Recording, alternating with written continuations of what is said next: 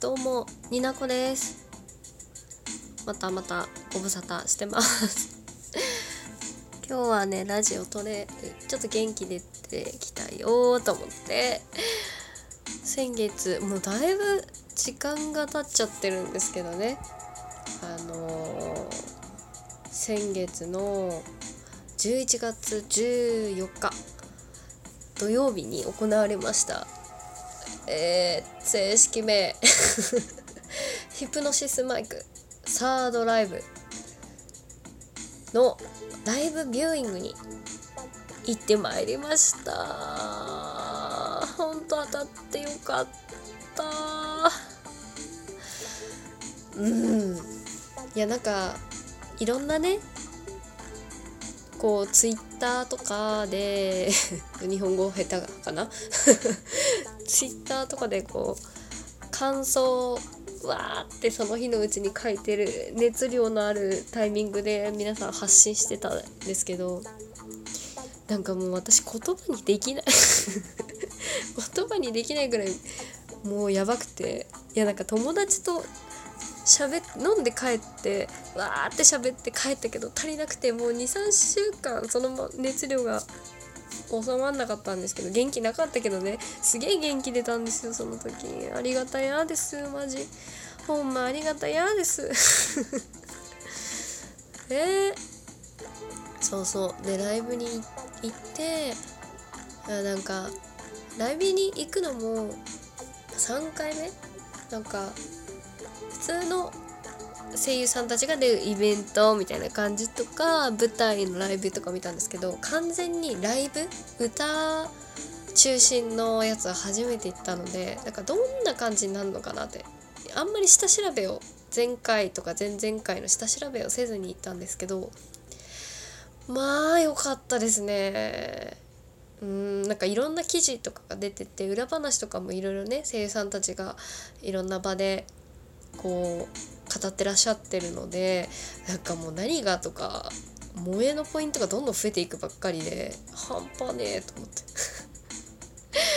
やばいですよね。いやなんだろうな。昨日のヒプノシスマイクのニコ生で木村昴さんが裏話をちょびっと言ってたんですけどなんか笑いなしでってすごい口酸っぱく言われたらしいんですよね。その制作側の人たちに。いや確かにちょびっと笑いはあったんですけど本当なんていうのかな。こう声優さんたちが出てるっていうよりもキャラクターたちをがライブをしてるみたいな感覚になるような演出だったんですよねマジで。本当に良かった。あのヒプノシスマイクっていうそのコンテンツ自体がなんかこう今までにない感じの切り開いてる感じだとは思うんですけどこうなんかヒップホップのこう窓口を増やしたつコンテンツかなと思っててなんかゲストの方で2組えっ、ー、と「さまとき」の曲を作ってくださった、えー、あー名前が出てこない。ごめんなさい。サウエの兄貴サウエの兄貴を。そうそう。のラップも聞いてあなんか楽しいってあのヒップホップ体操っていう曲をねしてくださったんですけどとっても楽しかったしあのー、ま天狼の多分笑わすなだと思うんですけど曲を作ったあのラップの方ラップの方ってちゃんと下調べせずに喋るんだからこんなことになる。もうなんかこうやっぱ本場の方だからなんかやっぱやっぱかっこいいですよね。なんか、まあ、もちろん声優さんたちのもかっこいいんですけどうんなんかこうキャラクターがラップをするっていうだけじゃなくうんってなんかやっぱ本間の方たちのぱ個性があるこういいラップの仕方なんかライムとかいろいろあるじゃないですか。ちょっと細かいとこは分かんないけどさ。細かいとこは分かんないけどちょっとかっこいいなって思って言う。そうヒップホップあのなんか私が中学生ぐらいの時にすごい J ラップでケツメイシとかうんあのソールドアウトとかうんそれこそ流行った時代リップスライムとかね全盛期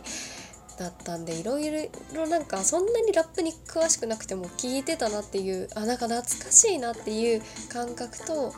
やっぱりこうしっかり馴染めてないもんだからやっぱ難しいかなっていう気持ちもするしあでもヒップマイのおかげでなんかこう全然なんかいける気がするみたいな気持ちに なったのはとってもやっぱりなんかこうまあキングレコードさんのお考えの 通りになってるって感じですけど。そうそう。で本当良かったんですよね。何が良かったってこうなんだろうそれぞれのディビジョンがのの良さがなんか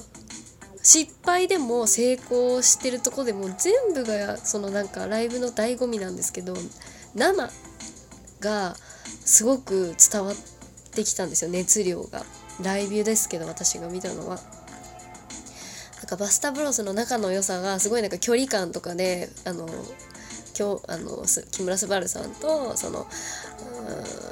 天崎さんと次郎役の石屋さんの距離感とかが本当に山田家みたいな感じですごくわーってなったしあのー、浜の浅沼さんがねリーダーの浅沼さんが欠席ご欠席だったんでそれの代わりにこう2人がそれぞれ似合うリリックのところをこう配分して様の代わりに歌ってるあのなんだろうなこう2人しかいないのにリーダーの存在を感じられるその緊張感と焦り焦りはなかったかな。緊張感となんかこ